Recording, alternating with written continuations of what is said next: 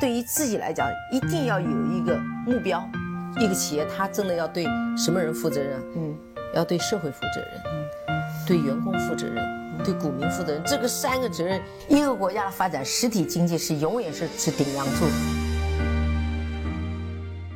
各位好啊，给你一个真实生动的格力电器，我们给的比你要的多。今天是二零二零年的十月二十六号啊，十月份的最后一周。在本周的周末呢，格力将公布第三季度的季报。我相信很多朋友一定很关心，到底三季度啊，格力电器的业绩会怎么样？本来我想这期节目呢，白老师也做一次神棍啊，也跟大家一块儿去预测一下三季度格力电器的业绩。但转念一想，还有几天就能够拿到正式的公报了，干嘛还要去费劲巴力的去做那些无聊的事情呢？所以呢，我就帮大家选了另外一个话题。这个话题，我相信也是很多人非常关心的一个话题，就是高瓴资本和格力呢，到底会发生什么样的化学反应？好像到今天来看，他们两个之间也没有摩擦出太多的火花，只是前面高瓴资本建议啊，格力能够再做一次回购，那么格力呢也非常积极的去响应了，这是一个好的信号，对不对？那我呢周末呢就找了一篇文章啊，是证券时报在十月二十四号的时候发布的，那我呢用这篇文章作为底稿，那说一说高瓴和格力之间发生的那些可能会摩擦出的火花啊。毫无疑问啊，格力电器呢是高瓴非常重要的项目，因为在这家成立了十五年、管理资金规模超过了五千亿的私募股权投资基金的版图中啊，格力电器这笔交易之所以受瞩目，不仅仅是因为金额庞大，超过四百亿元，更重要的是，某种程度上是检验高瓴资本帮助传统行业互联网转型的标志性的事件。我们先来说说吧，高瓴呢前面成功再造了百利啊。话说呢，二零一七年的四月份，百利国际啊，由于业绩下滑，开启了私有化，正式呢从港股退市。发起收购的要约方呢，分别是高瓴资本、鼎晖投资以及百利的执行董事于武和盛放组成的财团。百利国际呢，以每股六点三港元，总价五百三十一亿港。元的金额完成了港股的私有化退市，成为港交所上历史最大规模的私有化交易。我们以前很多人都知道百利，但是呢，百利在那个时候其实有一点点落寞，昔日的辉煌呢已经不在了，因为它的业绩啊是连年下降的。关键的是，在电子商务等新兴事物对传统零售业的冲击下，它的股东啊和团队呢转型不畅，看不到逆转的迹象。正是在这样的不是特别好的背景下啊，高瓴呢接盘了一代鞋王的江山，私有化了百利之后啊，高瓴立即对百利国际展开了股权的调整、业务的重构、转型升级等三方面的工作。如果说第一步呢秀的只是财技，那么股权调整呢只是财技的话，我指的是财务的财啊，财务的技能。那么后面两步呢，其实非常。能够体现出高瓴有别于一般的股权投资机构的独门绝活啊！不仅仅给钱，而且是通过资源投入、咨询、设计、技术支持，帮助一家企业一起转型和成长。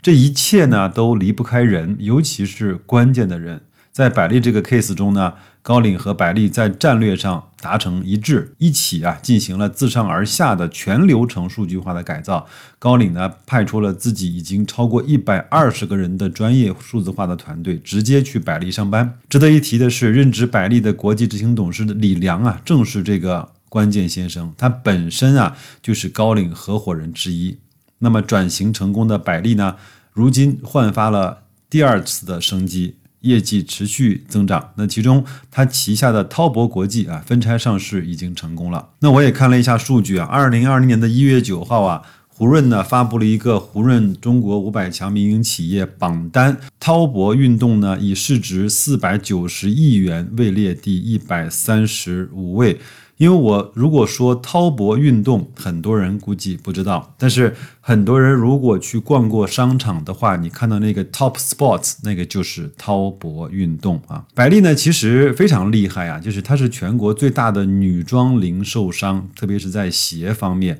那它的主营业务呢是包括鞋、运动、箱包以及服装。它拥有全国最大规模的自营连锁销售网络，它的连锁店呢超过一万五千个，其中品牌有我们熟知的百丽、思加图、天美意、他他、发狗，还有像妙丽啊、森达、百思图这种，我相信很多女孩子一定是耳熟能详的。那其中百丽呢，作为中国的女鞋知名品牌。迄今连续十年市场占有率是第一的。另外呢，公司还有像真美诗啊，包括像 Bata 呀，还有像这种 Eller Paris 啊这种中国独家代理的合作伙伴。另外，它在运动方面呢也非常的厉害，它是耐克、阿迪、锐步在国内最大的经销商。另外，它也拥有像彪马啊、卡帕啊、美津浓啊、康威啊。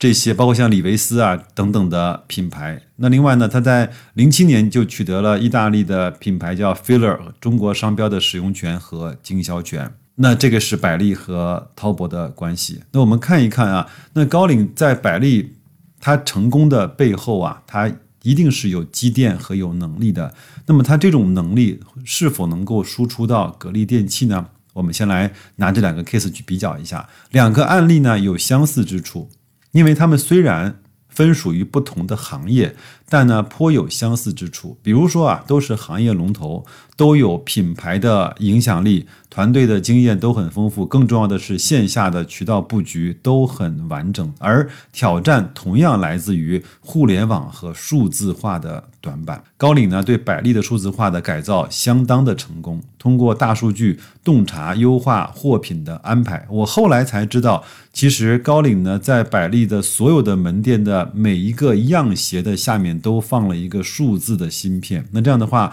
每一天进店人数以及每一双鞋。在什么样的摆放位置被人拿起来看过的次数，都能够形成非常好的数据流。那么通过数据流，就能够体验出。哪个店面的位置好，哪个店面的客流量大，哪个位置的鞋，哪个款式和哪个颜色的鞋被客户看的几率会更大一些。那这样的话呢，就有利于他优化货品安排，借助精益的管理啊，提供供应链的能力啊。那渠道僵化呢，当时也是百丽当时棘手的困境，导致呢渠道呢只是层层压货，而不是能够真正同时作为信息的传导者。而从过去的案例来看，高领对于渠道的理解，其专业程度令人啧舌。那同时呢，他们对渠道的创新也颇有自己的心得。那我们先放下百丽，看一看公牛啊。公牛其实也是高瓴投资的经典案例，把快消品的管理经验和模式呢引入到民用的电工领域，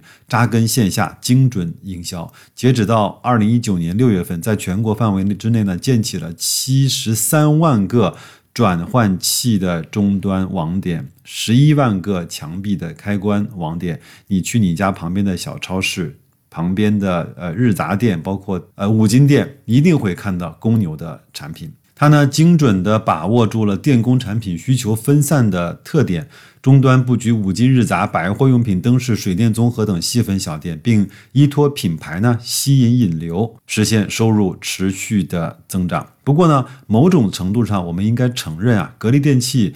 这个案案例呢，一定要比百利呢要更难。一个呢是原有团队的信赖程度，因为百利呢是。张磊亲自担任了董事长，李良呢带队与百丽团队亲密的配合，与格力的合作程度能否达成这种深度还未可知。二呢是行业的外部形势方面，百丽虽然受困于电商，但同类的制鞋企业也没有明显的线上优势，而格力所在的家电行业与家电巨头中的美的呢，已经有了。不小的差距。那么，参考百利的成功之路啊，格力电器和高瓴发生化学反应之后，至少我们应该可以期待或者是关注以下几个关键节点。首先呢，是治理结构的调整，从大股东提议回购以及对管理团队股权激励的提出，都是解决公司治理结构这个上层建筑的关键步骤。我们要知道，高瓴资本在百利也。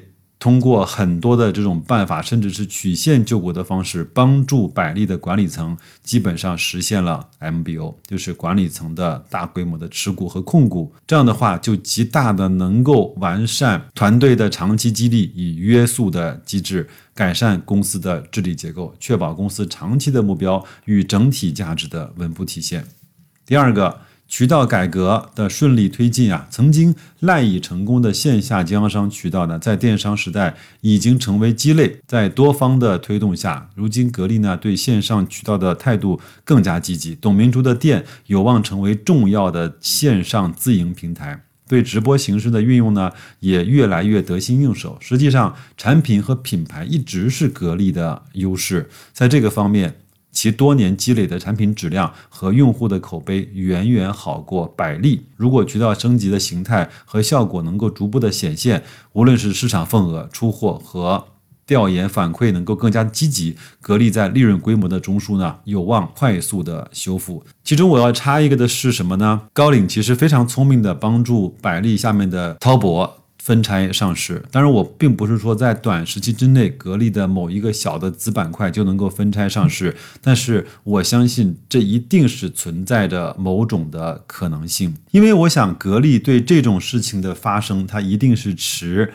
谨慎乐观态度的，那我再有一个小阴谋论：汪京东离开了格力电器，那下面他就真的永远不再参与格力的任何的事务了吗？我们会不会在某一个细分的领域和分拆的板块中见到他的名字呢？因为白老师本人并不相信，在一个几千亿规模的上市公司的董秘呀，包括财务的主管人，一夜之间说走就能够走得了的。我相信。不是有问题，就一定是有它用啊。那么再来看第三个呢，是全面的赋能啊，何时能够在产品的多元化？国际化、创新型、科技型方面落地，这一个观察的信息点，可以看什么时候高瓴的专业的数字化和精益的管理团队能够与格力一起开始工作，什么时候有高瓴的大咖，像当年的高瓴合伙人李良到百利国际一样扎根一线，是另外一个关键。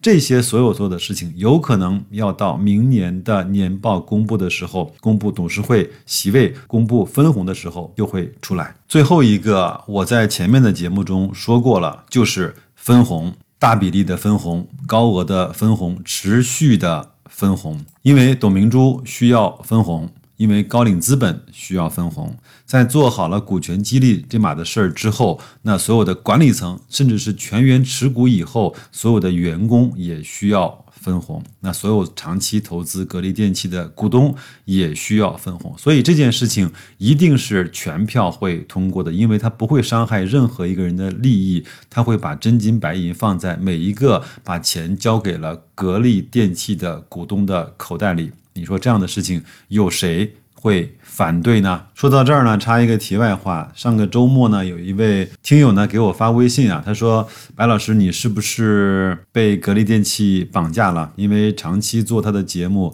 有的时候你不看好格力电器，好像也不好意思跟我们讲吧？你是不是甚至卖出了之后，也不大会在节目中公开去公布呢？”我的回答是这样：首先，我也不算是什么名人，最多算个人名而已。那我现在没有跟大家说我卖出格力电器，那就说明我一定还持有它，甚至我还会再买入它。那什么时候会卖出？我一定会在节目中，甚至我一定会在我卖出之前提前跟大家说，好不好？我个人一直觉得投资呢是。一个人非常非常小的一件事情，你只要能够做到对你的资金负责，你想怎么干怎么干，没有人可以约束你，也没有人可以去影响你。你如果不拿别人的钱去做投资，你就不用对别人负责，你只用对自己负责就可以了，好吧？一个崭新的周一，让我们对自己呢更有信心，让我们对格力呢更有耐心，让我们对一个正确的方式保持一个平常心，